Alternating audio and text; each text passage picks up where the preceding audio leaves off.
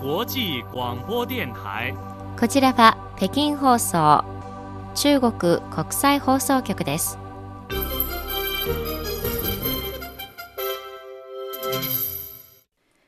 ではニュースをお伝えします。まず主な項目です。江蘇省で第14期全国人民代表大会代表が選出され、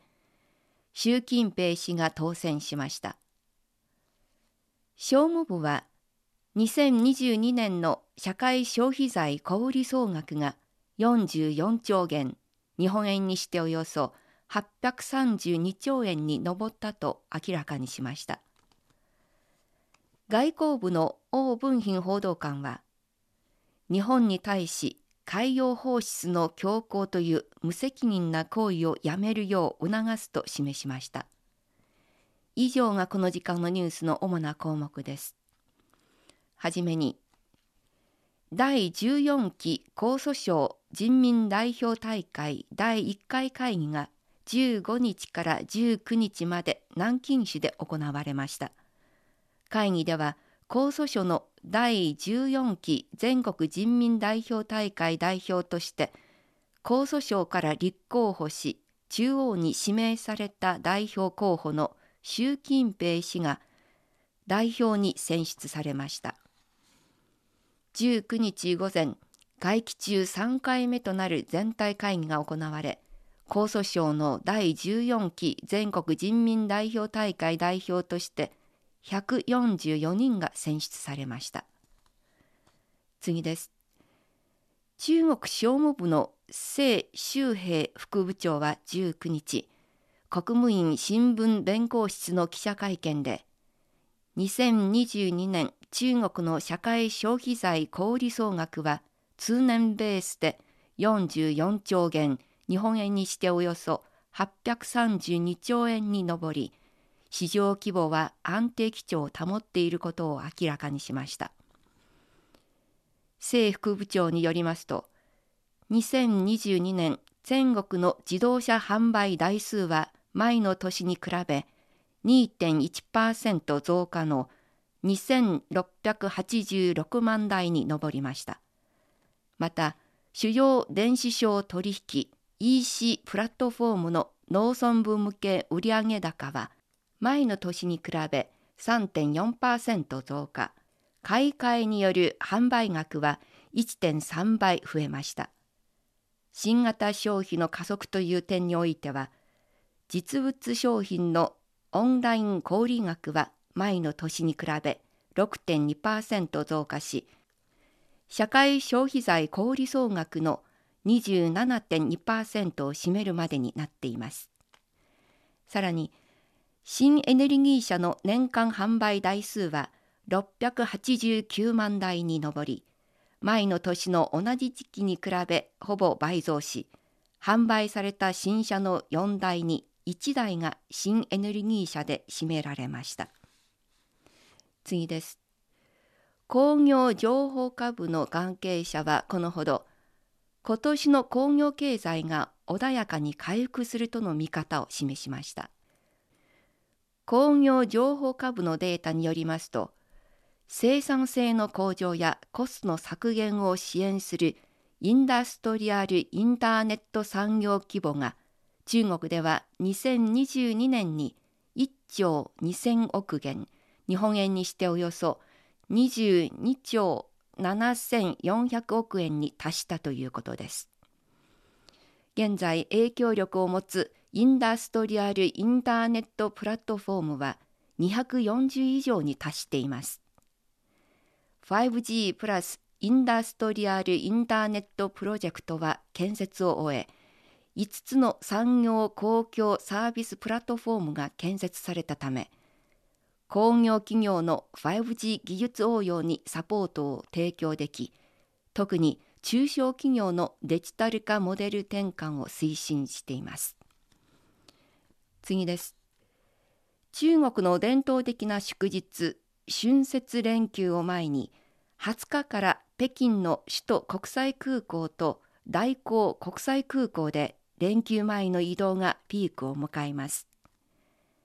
21日から27日までの春節連休期間中には両空港で合わせて7700回の発着回数を計画しいずれも昨年の春節期間より47%増加しました27日に両空港で U ターンのピークを迎える見通しです春節連休中北京首都空港には旅行や親族訪問帰省客が訪れうち国内のホットな航路は東北、西北、西南などの伝統的な出稼ぎ先や加東、河南、東北などの伝統的な人気観光地に集中しています。また、首都空港発の海外旅行で人気の高いのは東南アジアの地域です。大港空港の国際線及び香港便などは17日に正式に運航を再開しており、ホットな地域は香港、マカオ、海外はモルティブの首都マレなどとなっています。こちらは北京放送中国国際放送局です。ただいま北京からニュースをお伝えしています。ニュースを続けます。日本政府が東京電力福島第一原発の核汚染水を今年の春から夏頃に海洋放出する方針を決定したことを受け外交部の王文賓報道官は19日の定例記者会見で日本に対し海洋放出の強行という無責任な行為をやめるよう促すと示しました。王報道官は関連報道に留意しているとし海洋環境は国際社会全体の利益に関わっており汚染水の海洋放出は決して日本一国のことだけではないと指摘しました。その上で日本政府は国内外に広がる懸念と強い疑念を顧みずに核汚染水の海洋放出計画を強引に進めようとしている。こうした身勝手なやり方は各界の不満と批判を招くのは当然のことであると話しました次のニュースです。世界銀行のトロッチェンバーグ専務理事は現地時間18日、スイスのダボスで、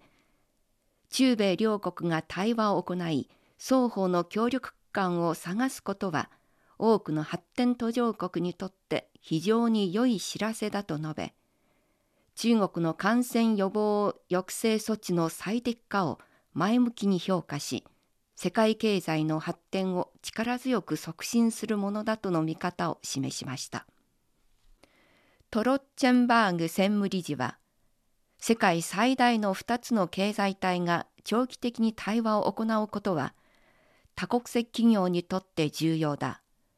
中米はいくつかの分野で協力を求めており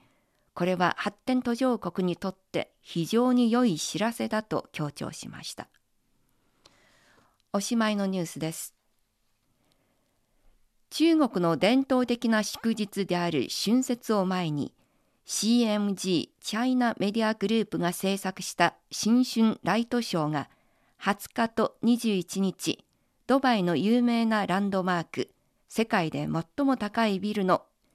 ブルジュ・ハリファに登場します。CMG の新春ライトショーは3つのショーに分かれ第1章は一帯一路10周年をテーマとし世界的に有名な古代シルクロードにおける重要な商品である中国茶を通じて中国とアラブ地域の友好往来を振り返ります。第2章は生徒第31回ワールドユニバーシティゲームズ夏季大会をテーマにしています第3章は春節と CMG の2023年春晩春節の夕べがテーマです。この時間のニュース、週単陽がお伝えしました。